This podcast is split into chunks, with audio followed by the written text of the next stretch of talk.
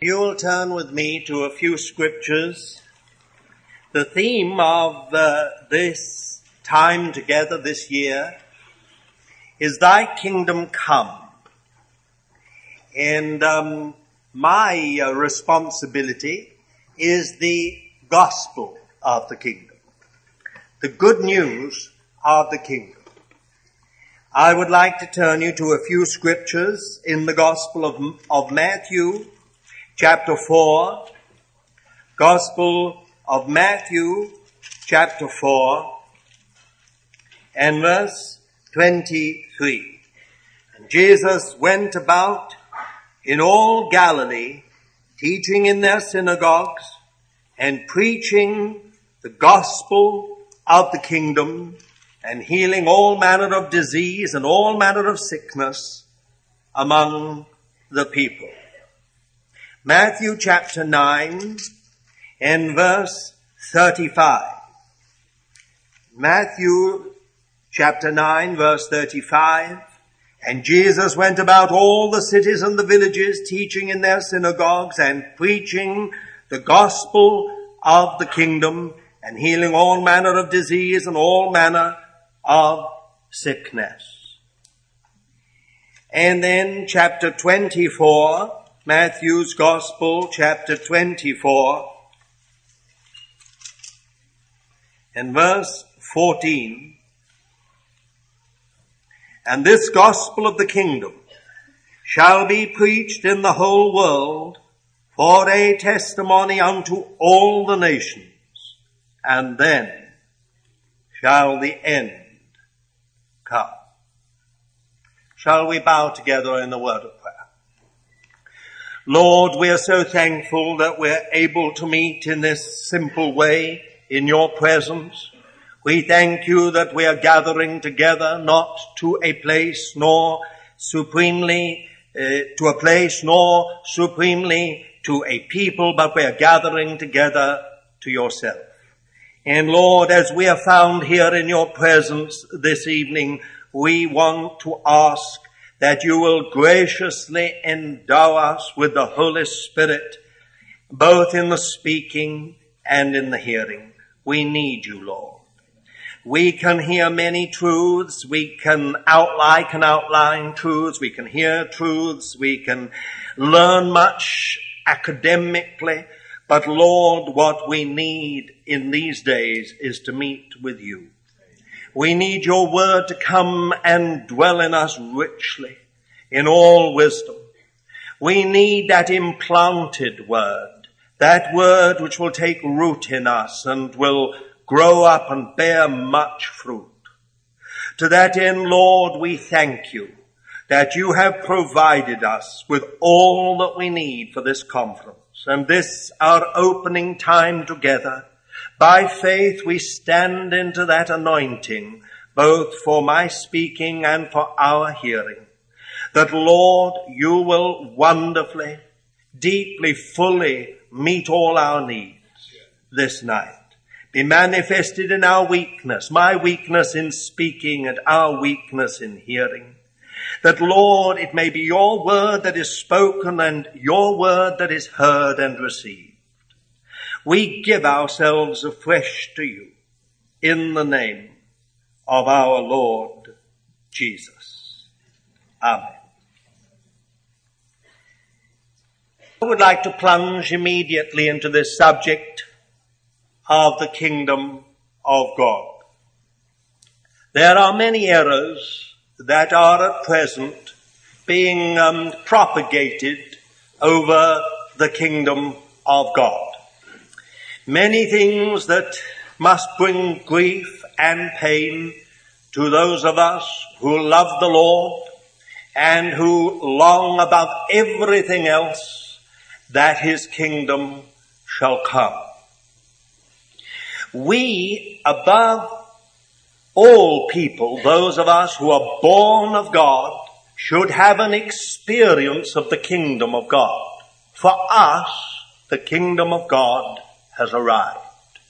It has come in our hearts. It has brought us into a union with God through the Messiah, Jesus.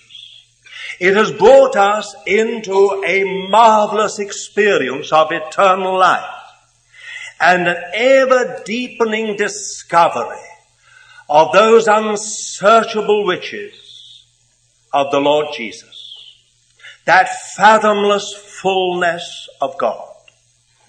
But of course, there is a kingdom that is going to come outwardly. First and foremost, it must come inwardly to us as individuals and as the church of God. We must know in our experience the rule of God. We must know the reign of the Lord Jesus. We must be truly and genuinely led by the Spirit of God. But there is coming a day when the kingdom of God will come literally. And when the kingdom of this world will become the kingdom of God and of His Messiah forever.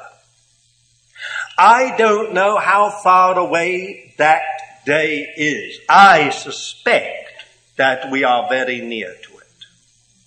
All the signs on every side seem to point to the coming finally of the kingdom of God. It is a literal kingdom that is coming.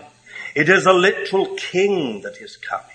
It is the very same Jesus who walked this earth for 33 years whose feet are again going to stand upon this earth.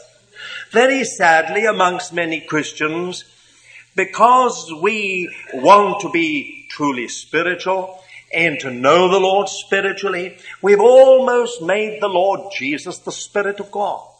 As if He is, may I put it reverently, faceless. As if He has no human form.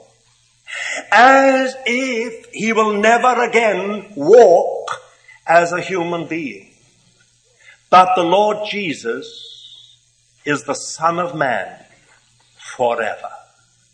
He is God's Messiah. And one day He's coming back literally. You will actually will be a human being, even with marks in His hands and in His side and in His feet. It is the same Jesus. It is wonderful to consider this. Because if the Lord Jesus is literally coming back as the Son of Man, as the Messiah, as King of Kings and Lord of Lords, as King of the Jews, King of Israel, as head of the church, and the kingdom's king with him is also a literal kingdom. He is going to extend that rule of God to the ends of the earth and all the nations are going to come under his government and under the righteousness and justice and mercy of his government. Now once we begin to understand that, we can start to talk about a whole number of other matters. What does this word kingdom mean? Now I have to say straight away and I don't want to tread on anybody's corns, that here in the United States I am not at all sure that there is any understanding of a kingdom. If only it could say the Republic of God is going to come. I think perhaps you would understand a little better. It is very hard for people who've been brought up in the Republican tradition. Um, and I'm not saying it's wrong. I mean, that's another matter altogether. I'm not going into that. Um, the fact of the matter is, a kingdom is a kingdom. And it is very hard for some who are in a republic to understand what a kingdom is. What is this word which is used again and again and again, not only throughout the New Testament, but throughout the Old Testament? Everywhere you turn, you will hear about the kingdom of God and the proclamation of this kingdom. All the prophets spoke of this kingdom of God. The kings to David in particular, it was promised that this kingdom would be an everlasting kingdom. To Daniel, in one of the greatest empires, the greatest and the capital of that greatest empire in the world at the time, God spoke to him about an everlasting kingdom. And the day would come, the Lord said through Daniel, when the saints shall possess the kingdom. Oh, this is everywhere we find it in the Word of God. But what does the Word mean? For some people, it is a question of territory. They just think of a kingdom as something to do with territory. It is bounded by borders, as it were. That is a kingdom. Just as we would speak of the United Kingdom, which does not include the Republic of Ireland. It is England, Wales, Scotland, and Northern Ireland. And its proper name is the United Kingdom of Great Britain and Northern Ireland. And the moment you hear of this United Kingdom, you think of territory. It is not in the North American continent. It is not on the Asian continent. It is not on the African continent. It is the United Kingdom. But that is only one aspect of the word kingdom. We cannot understand that every time God uses the word kingdom, He's just talking about territory. As if He is saying the earth is the Lord's and the fullness thereof. But there is something far more to the kingdom than mere territory. It is not simply that territory over which the king rules, over which the throne has absolute authority. It is, that is one aspect, one very important and fundamental aspect of the word kingdom. But actually, the word kingdom could be, we could understand it in another way. It is the throne. And when we speak of the kingdom, we're speaking of the throne. Not just a king. Of course, in our connection, it is the king. And the only king. But actually when we're talking about a kingdom such as the United Kingdom, it can have been ruled by all kinds of kings and queens down to the years. But we are speaking of the throne, of the whole principle of authority, of the whole principle of rule, of a national policy, of a national character, a national constitution, if you like. That's the kingdom. So when we speak and in read in the Word of God of the kingdom, thy kingdom come. It's not only we're talking about territory. It's not only that we're talking about the extension. We're talking about the rule of God. We're talking about the reign of God. We're talking about that constitution, as it were, of God. That, that uh, constitution that is produced by His purpose, by His word, and by His will. Mr. Sparks, Austin Sparks, Theodore Austin Sparks, used to always prefer another word for this. And I must say that it has helped me more than anything else. He used to substitute the word kingship for kingdom.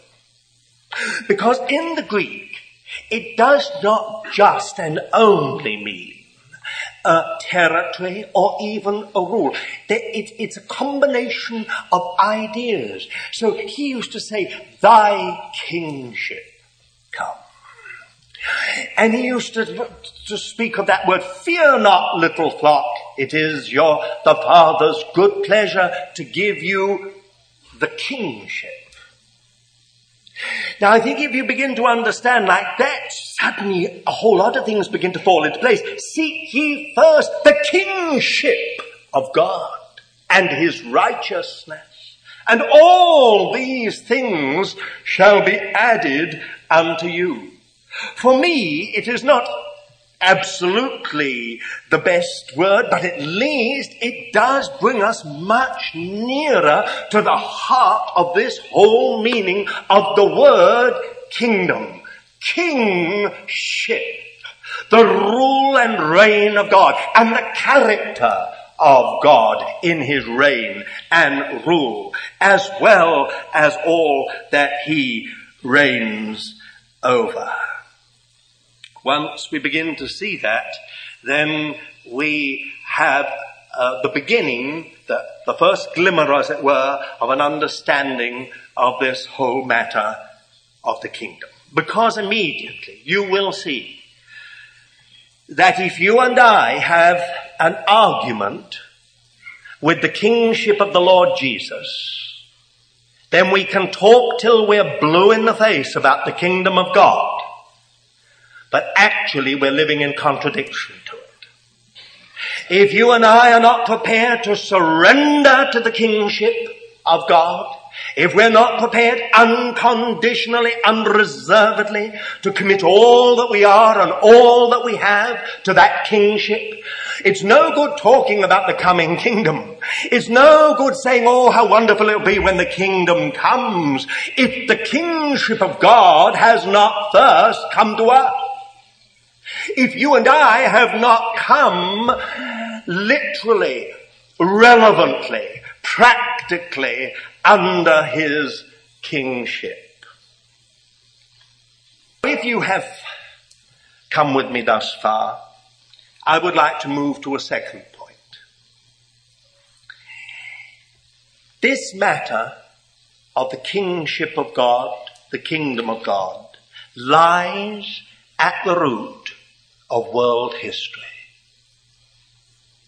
Actually, the whole of world history, either negatively or positively, is related to the kingship of God.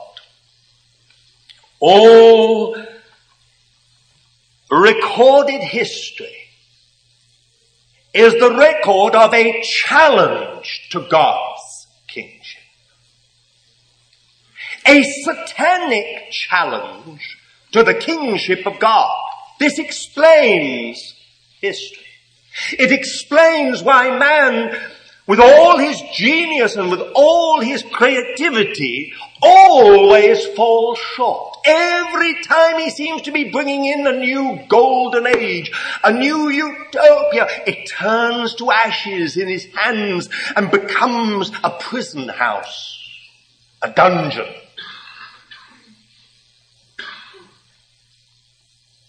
From Genesis chapter 1 to Revelation chapter 22, we discover this matter of dominion, of authority, of kingship, kingdom. When God first created Adam and Eve, almost the very first words he said to them was, have dominion.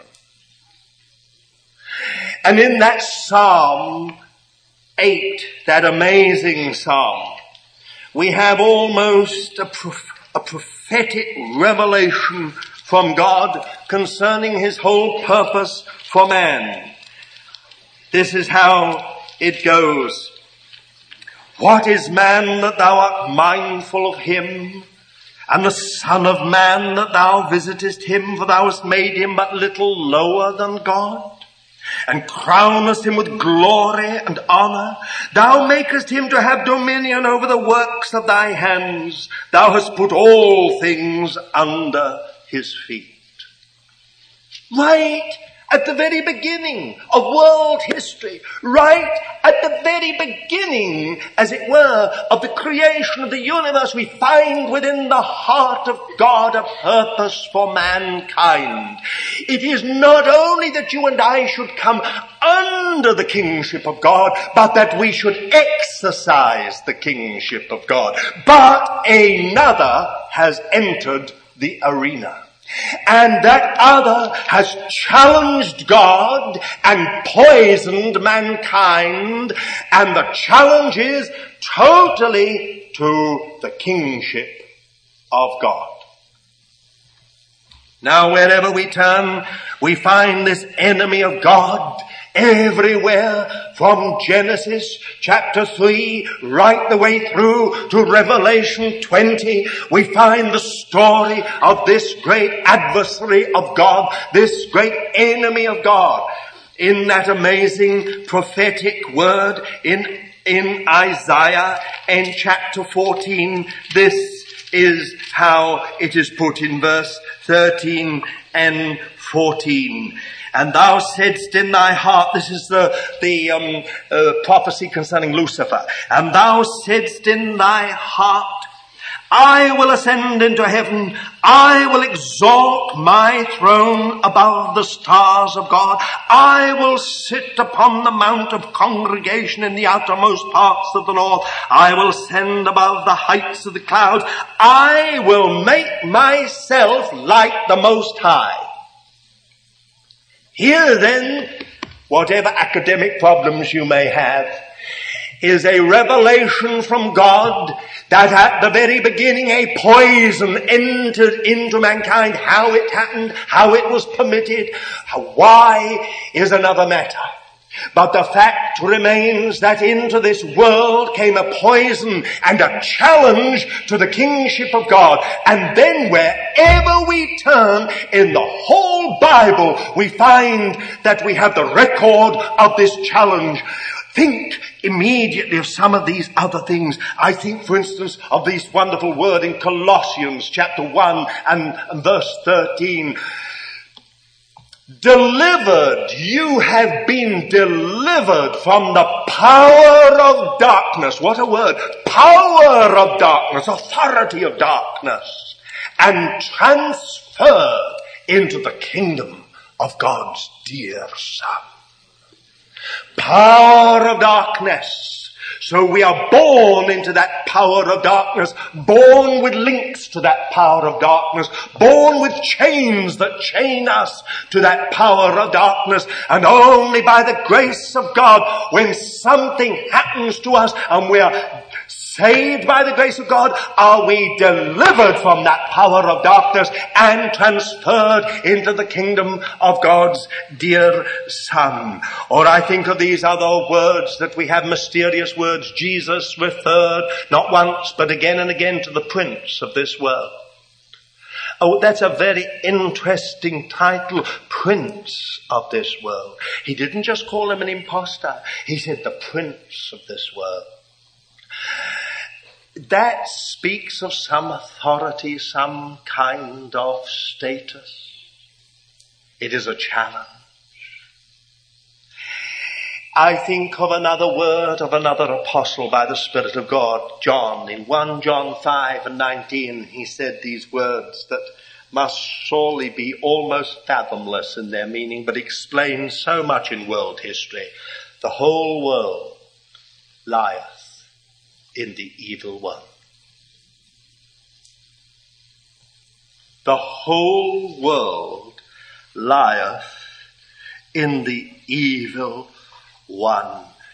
And I hope, you know, I, I don't know whether you find this too heavy for the first night, but it, it's to me amazing because here you and I, this is where we all began. I don't care who you are, what you are, what kind of family you came from, Jew, Gentile, what you are. The fact of the matter is we all began here. We all began in this darkness. We all began in this bondage. We all began here until God by His grace shone into our hearts and delivered us out of this power of darkness and transferred us into the kingdom of His dear son. Well, there are so many other things. I think of that wonderful cry in the book of Revelation. Whatever interpretation we may give to it, what a wonderful cry it is in Revelation chapter 11 and verse 15 and the seventh angel sounded and there followed great voices in heaven and they said, the kingdom of the world is become the kingdom of our Lord and of his Messiah and he shall reign forever and ever. And chapter 12 and verse 10 again, now is come the salvation and the power and the kingdom of our God and the authority of his Messiah. For the accuser of our brethren is cast down who accuseth them before our God day and night. Oh, here we discover little you and little me. We are introduced into a conflict we hardly understand. We suddenly find, because by the grace of God we've been saved, that we have been catapulted, as it were, into an enormous conflict. We hardly understand the dimensions of this conflict. We hardly understand exactly what it's all about, except that the moment a person is saved by the grace of God, they find all kinds of things come out against them. Every kind of thing is going to try and trip them up. Why should it be? You've sided with God. Surely everything should be a bed of roses. Everything should be absolutely well. You should be carried on beds of ease into the kingdom of God. But no, we find all as if the whole world is against us. It is put in another way, through much tribulation we shall enter into the kingdom of God. Why this tribulation? Why all this opposition? Why this antagonism? Unless the enemy cannot bear anybody who's been transferred. He cannot bear the thought that you have been taken out of his authority and placed under the, the, authority of God and of his Messiah. When you begin to understand that, it, it makes sense to the whole conflict. An, an age-long conflict, an ages-long conflict. Consider Psalm 2. Here we have at the very beginning of the Psalter a psalm that everyone, both rabbis and uh, church scholars have called a messianic psalm. I'm sure you all know it very well. Why do the nations rage and the peoples imagine a vain thing? The kings of the earth set themselves and the rulers take counsel together against the Lord and against his Messiah, saying, let us break their bonds asunder and cast away their cords from us. He that sitteth in the heavens shall laugh. He will have them in derision. Yet have I set my king upon my holy hill of Zion. What a psalm! It's a window into an ages long conflict, beginning in Genesis, ending in the book of Revelation, and you and I are in it by the grace of God. And if we are in it, not because we had anything in ourselves, but because we belong to the Lord Jesus, then victory is assured. If we will only come under His kingship, we are invincible if we come under the kingship of God. But if we have an argument with the kingship of God, if we have an argument with the kingship of the Lord Jesus, then we shall find, saved though we shall be, we lose everything. We do not come to the throne. We do not come to kingship in our own lives. We've lost our inheritance, but not our salvation. My dear friends, I find this psalm An unbelievable psalm. What does it mean? Why? No wonder the psalmist, I've many a times thought myself, why do the nations rage? Why do the peoples imagine vain things? I live in a part of the world where it is exactly true. They are unbelievable with their vanity. All around us, screaming things that they, it has no sense, it makes no, it doesn't have any relationship to the truth. What's wrong with them, one asks? Why all this turmoil? Why all this conflict? But it is something to do with the kingship of God. It is something to do with the kingdom of God. It is something to do with the king of God. God's king. God's Messiah. Isn't it wonderful that the Lord laughs? I love it. He laughs. We get all upset and bothered and think perhaps we ought to build deep shelters and get stored up food and all the rest of it for all the things that are coming. But the Lord laughs. He has them in derision. Yet have I set my king upon my holy hill of Zion. The purpose of God is established. The king, God's king is in his place. Nothing can reach him or touch him or overthrow him. We are in the train of his triumph. How stupid we are. How stupid we are. Instead of realizing that we're in the train of the triumph of God's King, of God's Messiah, who is at the right hand of the majesty on high. We have arguments all the time. We have to be dragged into the will of God. God has to go to the most amazing ways of manipulating us to get us even to do simple things that are His will. Isn't it sad? Don't you think so? And if you're thinking of somebody else, why don't you think about yourself? Because that's true of all of us. We sit there thinking, oh, I hope so-and-so's listening to this. They need it. They need it. But in actual fact, we're all stupid when it comes to it.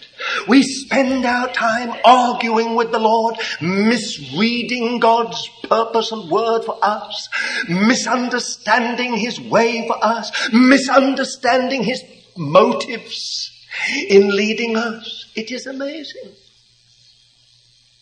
how clever the enemy is to have injected a poison into us that we need to be clear of, but so often we allow to stay within our lives, within our circumstances, within our homes, within our relationships, and thus Satan has ground.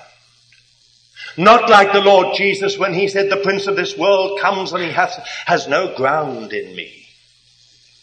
Would to God we could say such a thing. He has no ground in me. This marvelous psalm then, my dear friends, can you bear with me a moment or two longer on this matter before I come to a third point and last point? Everything, listen carefully, every single thing in the divine program is at present on time. It is not a minute behind and not a minute before. It's all on time. I think that's amazing. I think that's absolutely amazing. It gives me enormous comfort at a time when we could be very confused and when I know many believers are even more confused than I am. There is no confusion with the Lord. Everything that's happening in this world is on time. It is absolutely according to the divine program. Praise the Lord. That gives me courage to believe that when the time comes which no man knows, neither the angels nor even the Son of Man, but only the Father, when that moment comes for the Son to begin his journey back with the kingdom of God, it will be on time. Not a minute before, not a minute behind. It will be absolutely on time. This present world situation, the moves toward a world government, I don't have any doubt about it. I know many people are very confused by what has happened in the Soviet Union. They've always thought that, that the Kremlin was the Antichrist and that somehow or other that was the power that was going to cover the whole earth, caused by military power and bring the persecution in the Russia and Eastern Europe and China to the whole world. And now suddenly it's all breaking up. So many believers write to me, telephone me, and they say, don't you think it's a fraud? Don't you think that Mr. Gorbachev is just blinding everybody and he's going to suddenly attack the United States? It's possible. It's possible because Mr. Gorbachev, whatever you think about him, is still a communist. And a dedicated communist. But the fact of the matter is this, the Soviet Union has no money. It has no money at all. It is unable. It, do you think they wanted to get out of Eastern Europe? Do you think they wanted to get out of Afghanistan? The point is God in his marvelous word, just like Nebuchadnezzar has spoken the word. And the whole thing is in the process of breaking up. And now believers are all confused. Well, what about, what about the Antichrist? Where's the Antichrist going to come from? Well, the Antichrist may come from a place and from a source that may surprise you. I don't know where the Antichrist is going to come. I have some suspicions. I know others may be more expert in this matter than I, but all I know is this. What has happened within a few months? Suddenly it started in Poland. It went from Poland to Hungary, from Hungary to Bulgaria, from Bulgaria to Eastern Germany, from Eastern Germany to Czechoslovakia, from Czechoslovakia to Romania. And suddenly the whole of Europe was free. For the very first time ever, Romania televised a whole Christmas Eve service to the whole nation. For the first time ever in 71 years, the Kremlin allowed a Christian service to be televised from, from the whole extent of the Soviet Union on the Orthodox Christmas Eve and allowed the bells of the Kremlin to ring in the new year for the first time in 71 years. Now, my dear friends, what we are witnessing is something amazing because it's going to move to a world government. What is going to happen is this, that the Western world has got to do something in somehow or other to bring in some kind of peace for the world and to stop the possibility of war. I don't know all that be foolish to even predict, but one thing I am quite sure. God's program is on time. I don't have any doubt that the emergence of the EEC, the common market, as the biggest single force in the world is already begun. And now the great question is, will Eastern Europe be included? Will Hungary, will Czechoslovakia, will Poland, will Yugoslavia be actually included in this mammoth new United States of Europe? It is amazing to see all that is happening. On the one side, for the first time, the gospel is being preached in the streets. In Prague, do you know that the president of Prague is a friend of one of my friends. And when they were in prison together, he prayed every day with him in the exercise hour in the prison yard. He is a believer. Do you know that the Prime Minister of Poland is an observant, committed Catholic believer? It is unbelievable what is happening. Now I must be careful because I, I uh, we'll, we shall digress on this whole matter, and I, and I don't want to digress. I want to keep to the point. But the fact of the matter is, it is quite amazing, my dear friend. There were two nations in this world that were empowered and inspired by a pagan spirit in the beginning of the 30s. One was Japan and the other was Germany. Both of them spoke of a new world order. Japan for Asia, Nazi Germany for Europe. And both of them sought by military means to bring that new world order into being. Adolf Hitler with his Reich of a thousand years. And Japan, he, with its uh, master race, they were both pagans. Both of them were defeated. And then we have witnessed the most amazing thing. They have become almost the supreme economic powers in the post Second World War period. And now it seems as if these two nations are once again poised not to take the world by military means, not even to be nationalistic, but the same pagan spirit is permeating, as it were, through them to try and influence the whole of world society. It is a very interesting thing that when the United States could not shore up Eastern Europe and the Soviet Union with money because of her weakness in that way, she called upon Germany to do so, but Germany couldn't do so because she she's more interested in reuniting with Eastern Germany. And so Germany called in Japan. And when the Prime Minister of Japan came, he came first to Bonn before he went to all the Eastern uh, European capitals. And do you know what he said? He gave a most amazing speech that in days to come will probably be one of those watershed speeches. He said, we are on the brink of a new world order. My dear friends, I may be wrong in much of what I've said, but at least I think I'm right in this. Something is happening like an enormous convulsion in the whole of world society, both in Asia and in Europe. Everywhere we see the turmoils of this society and all, as always with these great convulsions, these great shakings, these great turmoils and tumults, out of it will come beasts. It has always been in the history of the world. Why? Because it is a satanic challenge.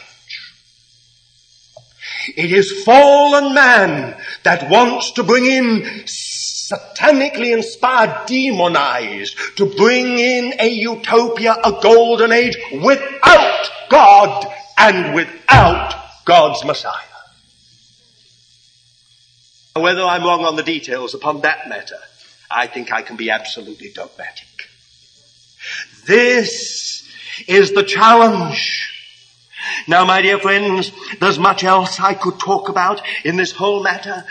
I think one of the most amazing things, and I will only just mention it in passing, is that suddenly, in the midst of all this turmoil, in all this convulsion, in all this change that's taking place, and mark you, when I was here last year, shows I'm no prophet, I had no idea at all about any of this, and I don't suppose most of you did either, so we're all in this together. We've all been taken by surprise by the whole thing, the whole world. And here we are. I come from a little nation in with enormous problems, facing huge crises, and in the midst of it, at the time most inopportune, at a time when everything should, humanly speaking, cancel out any such possibility. The greatest immigration in our history is taking place. One million, one hundred and fifteen thousand Soviet Jews have applied for visas to come to Israel. But it's not just that. Suddenly, ten thousand Ethiopian Jews have applied for visas. Ten thousand Romanian Jews have applied for visas. Two thousand French families have applied for visas. As if suddenly God is breathing upon the, all the Jews in diaspora, not the ones in America, but uh, all over the rest. He's breathing upon them and suddenly something is happening and they're coming back home. It is unbelievable. We haven't got the homes for them. We haven't got the jobs for them. We have got the most impossible economy. We have a bureaucracy that is Eastern European in its spirit. This, if you'd ask me, When will this exodus to, you know, the Bible says there will come a day when an exodus will come from the north country that will eclipse the exodus from Egypt. You say, when will it happen? I would have said, you will not yet. We have an intifada, we have this, we have that, we have the other, we have a hopeless economy, we've got a very weak government. I don't know. We've got threats from, from the president of Iraq about incinerating us and gassing us. I don't think they're anyone. This is not the time. And God laughs in the heavens. He has them all in derision. He speaks the word, says to the north, give up, and it gives it up. To the south, keep not back, and they keep not back. And it all happens. Surely that means only one thing. The kingdom of God must be near. Everything in the divine program's on time. This is no mistake. I, I, I have known believers, Christians, uh, non-Jews, who've gone to the Soviet Union trying to get these folks to come. And it's been like hitting their head on a brick wall. They don't want to come. Do you know they're so assimilated that most of the men are not even circumcised? Most of them in Jerusalem are being circumcised 60 a week. They're not even, they don't understand the first thing about Jewishness, not the first thing about Passover or anything else. They don't understand what we're talking about. They never wanted to come back. If they wanted to come in they wanted to come here. This was the promised land. United States want to come to us. And then God blew on it all. And suddenly it all happens, my dear friends. It has to be that God is in this thing. Now, come back. now come back to this whole matter of the gospel of the kingdom. I've talked about a challenge to the kingship of God. We've said something about the meaning of the word kingdom. But now consider the good news. You know this word gospel. I'm always rather sad about gospel. I mean, either we associate it with kind of soul music, or we think we, we, we associate it, many people who have not been brought up in Christian circles, with barnstorming preachers or fraudulent preachers who preach the gospel and then send the plate down. Or we think of it as just something that is not quite right. But gospel means good news. The good news of God's kingship the good news of the kingship of God, of the kingdom of God. Well, what is this good news? Well, let me, I'm, I'm only going to touch on this because I, the next time I talk about the gospel, I want to talk about it more fully. So I'll just touch on it. And here it is. God has never given up on his original purpose to have his king in his place, his kingdom on earth. Did you hear that? God has never given up on his original purpose. For his king and for his kingdom, no matter if the whole world is demonized, no matter if all the nations become a fury of antagonism, God has never given up.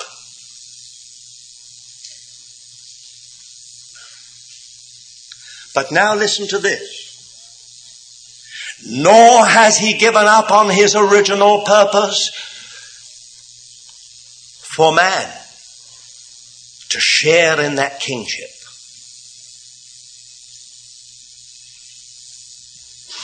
He has not thrown in the glove. He has not seen what a mess mankind is. He hasn't given up over the difficulties he has with believers, my dear friends. Every one of us is a nuisance. I've always had the greatest sympathy with Moses. And one day I shall say to Moses, oh, I'm so thankful the Lord chose him to lead the people of God through the wilderness and not me. I wouldn't have just broken the stick, I would have broken the rock as well, I'm sure.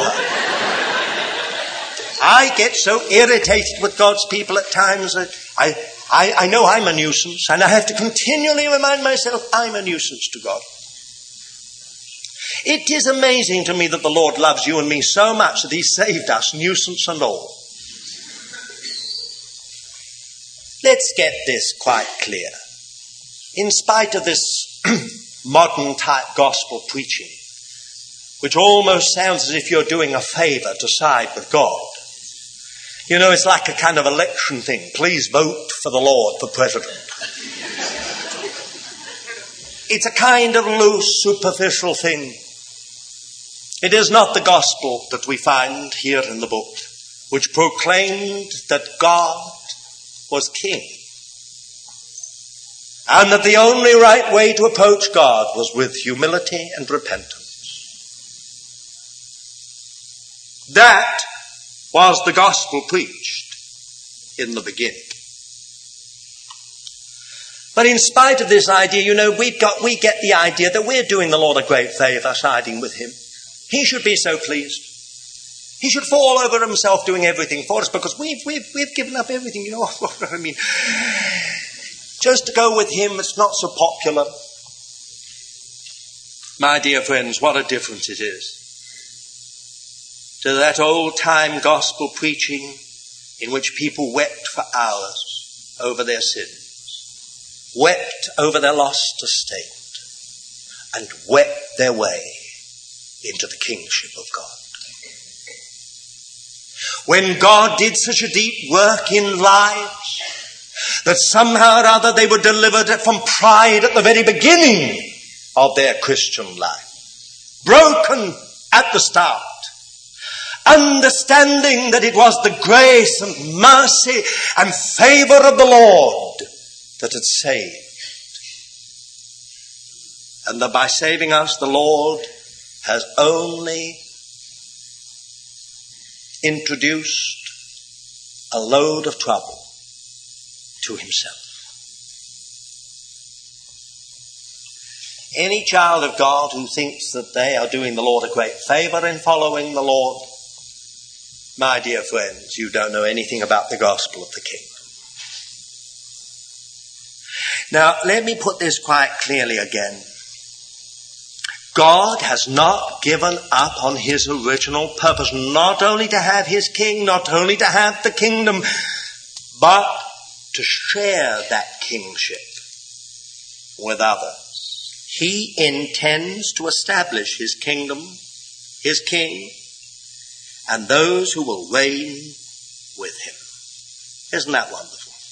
I think it is anyway. And I think of wonderful scriptures I won't be coming back to these, perhaps some of the other brothers will, but I think of one when it says that we've already quoted it, the kingdom of this world has become the kingdom of our Lord and of his Messiah, and he shall reign forever and ever. And then I think of that wonderful little chapter in Isaiah. Now, when I was first saved, I was always told I've always remembered this because it was when I was very, very first saved and I was only 12 years of age. I'd never read my Bible, never been in a place of worship. And I remember being told if the Bible ever repeats something, it is very significant. And this wonderful little chapter in Isaiah, chapter 2, I shall read just a little part of it to you. And it shall come to pass in the latter days that the mountain of the Lord's house shall be established on the top of the mountains, and shall be exalted above the hills, and all nations shall flow unto it. And many people shall go and say, Come ye, and let us go up to the mountain of the Lord, to the house of the God of Jacob. And he will teach us of his ways, and we will walk in his paths. For out of Zion shall go forth the Lord, and the word of the Lord from Jerusalem. And he will judge between the nations and will decide concerning many peoples. And they shall beat their swords into plowshares and their spears into pruning hooks. Nation shall not lift up sword against nation, neither shall they learn war any more. These words are repeated word for word in Micah chapter 4. This is the purpose of God to establish his kingdom on the earth. It is a literal kingdom that is coming. He is going to decide over the nations. It's not just to do with the saved. It is to do also with the nations of the earth. God is going to vindicate His truth ultimately before all the nations. And I think of another wonderful scripture, just as remarkable in my estimation, and it's in Isaiah and chapter 11. There shall come forth a shoot out of the stock of Jesse, and a branch out of his root shall bear fruit. And the Spirit of the Lord shall rest upon him, the Spirit of wisdom and understanding, the Spirit of counsel and might, the Spirit of knowledge and of the fear of the Lord, and so on. This is the Lord Jesus. This is God's King. Now listen to the rest of it. From verse 6 And the wolf shall dwell with the lamb, and the leopard shall lie down with the kid, and the calf and the young lion and the fatling together, and a little child shall lead them. And the cow and the bear shall feed, their young ones shall lie down together, and the lion shall eat straw like the ox. Can you imagine it? and the suckling child shall play on the hole of the of the viper.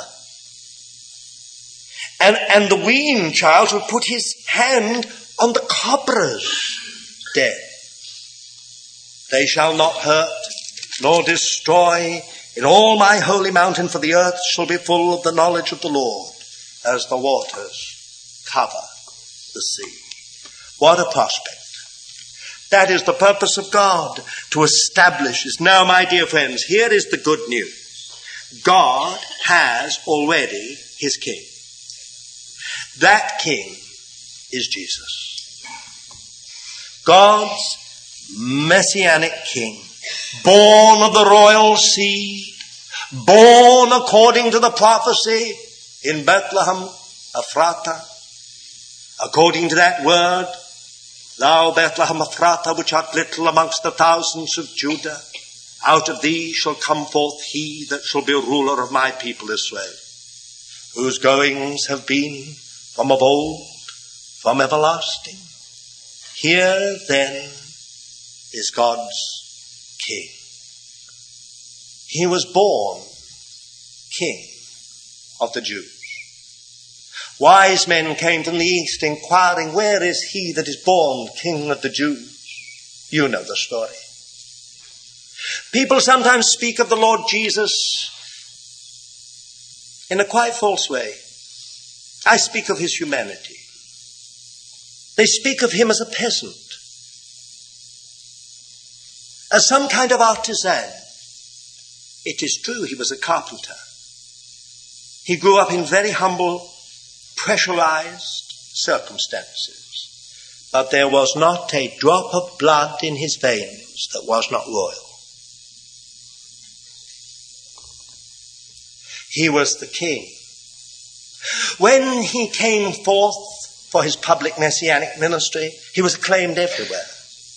And I don't know whether most people who read their Bibles without a background uh, to it would understand you remember blind Bartimaeus? Do you remember what he said? Son of David, have mercy upon me.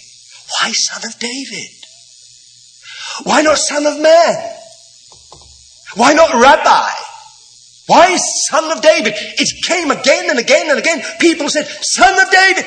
It was as if they were saying, crown prince, crown prince. They knew it was Jesus. They knew that he was of the royal seed, that he belonged to the tribe of Judah, that he was of the royal house of David, that he was great David's greater son.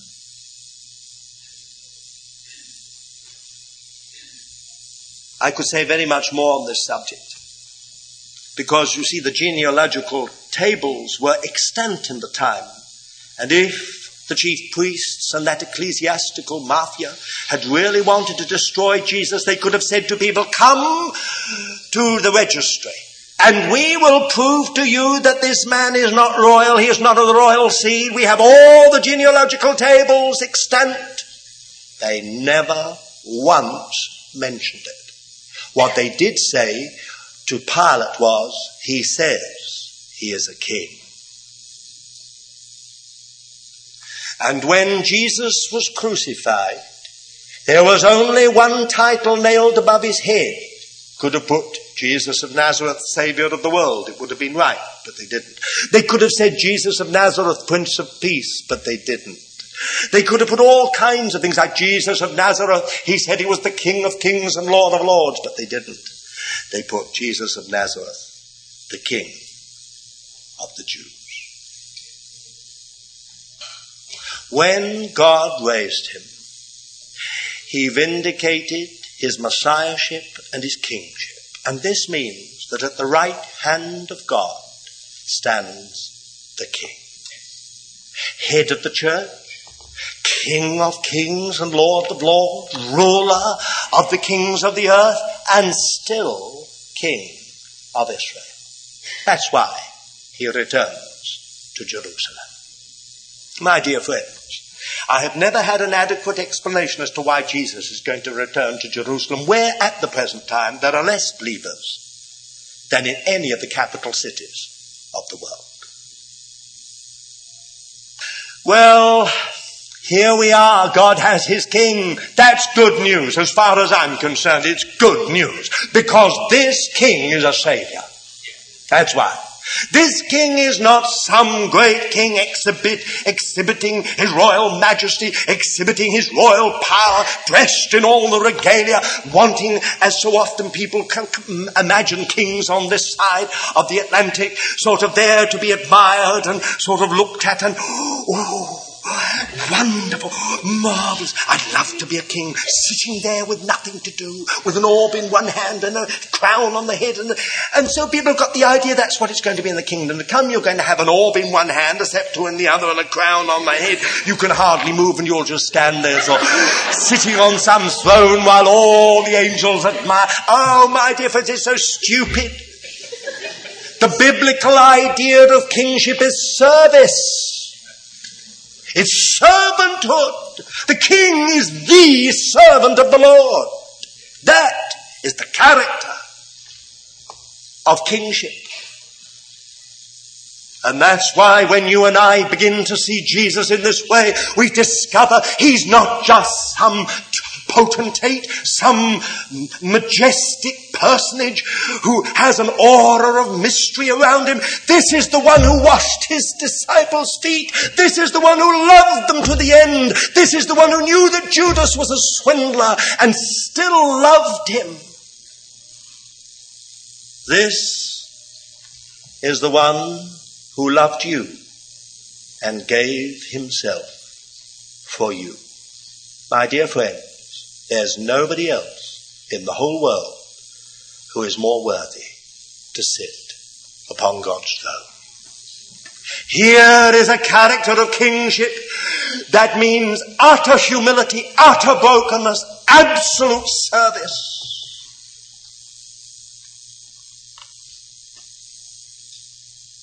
God has his king.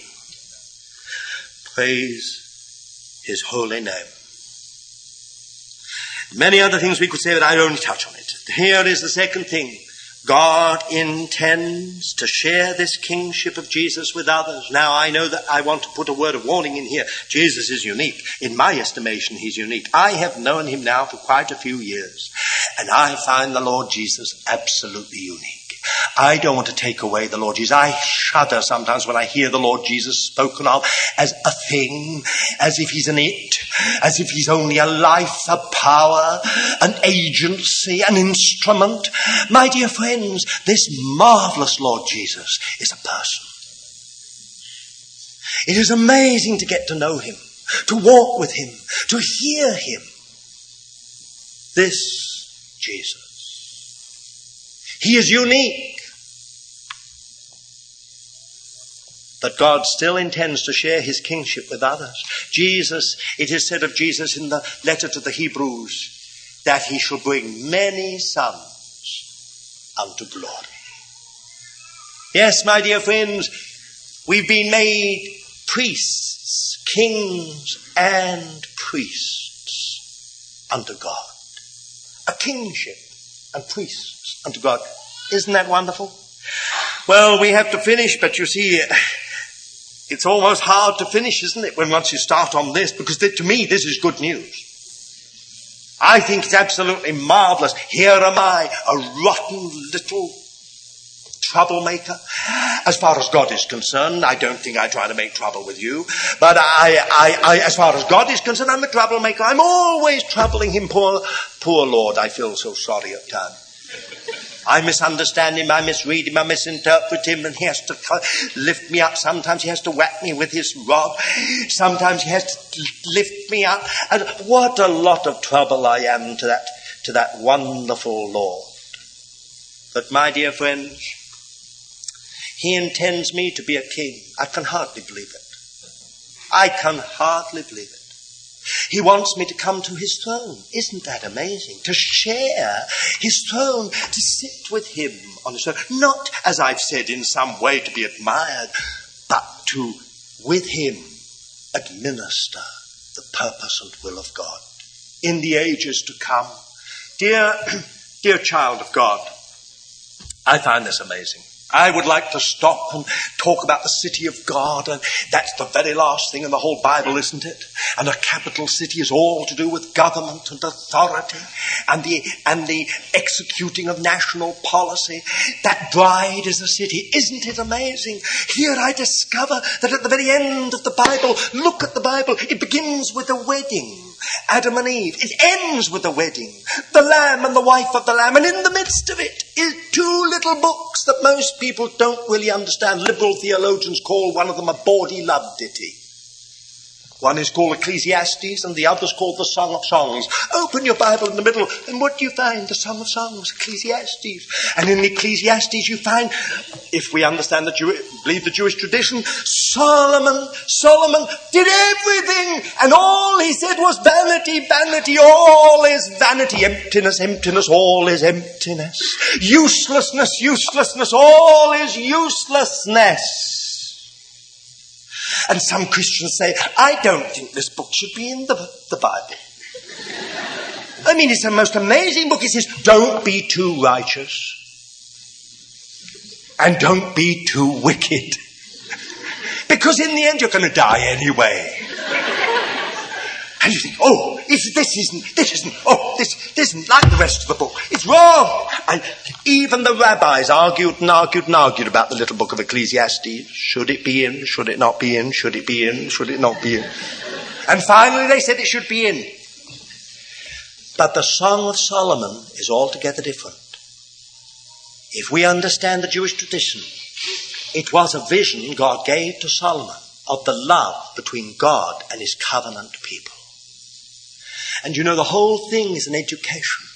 God takes that girl and he delivers her. And he brings her into a relationship with herself. And then she becomes complacent. Then he leaves her. Then she goes out to find him. And then she finds him. And now she's on a deeper level. And then he leaves her again. And she goes out. And in the end, they're forever together. Vanity, vanity, all is vanity. Uselessness, uselessness, all is uselessness. That's the book of Ecclesiastes. Solomon ought to know. He built parks, he had zoos, he had botanical gardens, he had farms, he had palaces, he had a thousand wives. He ought to know what he was talking about. but when we come to the Song of Songs, it's value, value. All is value. Purposefulness, purposefulness. All is purposefulness. Here in the heart of your Bible, the Bible begins with a wedding, it ends with a wedding, and in the middle of your Bible is a wedding. What's it all about? Unless it is that God longs that you and I should come to the throne of the Lamb. As if He longs that you and I should share in the kingship of Jesus, that we should be those who can reign with Him. My dear friends, that's good news. That's good. And here is the last point of this good news. How can we get there? Not by our works, not by our zeal, not by our devotion, not by our religious knowledge, but by His grace. That is the good news of the kingdom. This Lamb gave Himself for us. This King became the sin bearer This Jesus is the one through whom you and I are justified in the sight of God, declared righteous, given an eternal foundation so that you and I can become kings with Him. That is good news. Not only has He saved us, but He has provided us with the wherewithal, the power, the wisdom, the grace that you and I should not only be saved, but that we should come to the throne of God. Here then is the good news of the kingdom. Jesus went everywhere preaching this good news of the kingdom. He turned his known world upside down. And it is interesting that in that great discourse on his second coming, it is said, and this gospel of the kingdom shall be preached in all the nations, in the whole world, for a testimony to all nations. And then shall the end come. My dear friends, isn't it an amazing thing that you and I have been saved? I think it's such a privilege in these days of confusion, of turmoil, of convulsion, so much that's happening that you and I, by the grace of God, have been saved. It is the grace of God. Then we stand in His presence. We've, we've entered the race. We've entered His school. We've entered His education, His discipline. This is good news as far as I'm concerned. May the Lord make it true to us all. Shall we have a word of prayer?